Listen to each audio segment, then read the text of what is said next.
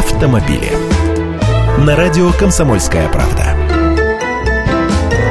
Здравствуйте! У каждой автомобильной марки есть своя фишка, своя блесна, на которую ловят покупателя. Кто-то на привлекательные цены, кто-то на внедорожные характеристики, а компания Volvo напирает на безопасность, и они специально построили макет города под названием Astra Zero.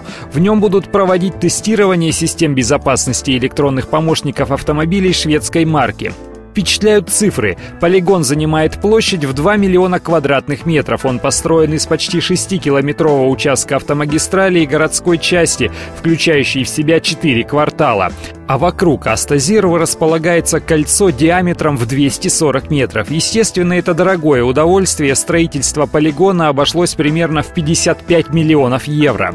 Смысл этих затрат заключается в том, что в искусственном городе можно создать имитацию практически любой дорожной ситуации.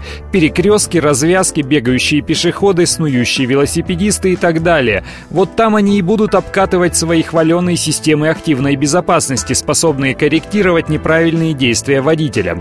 Собственно, для того и построен этот город-призрак, чтобы сберечь больше душ и, естественно, способствовать росту продаж, например, нового Volvo XC90, который помаленьку начали показывать. Эта машина – последняя надежда бренда. Так на днях высказался глава компании. Модель построена на абсолютно новой платформе и больше не имеет ничего общего с Фордом. То есть вложились по полной, и в случае фиаско даже китайцы, владеющие теперь шведской маркой, не помогут.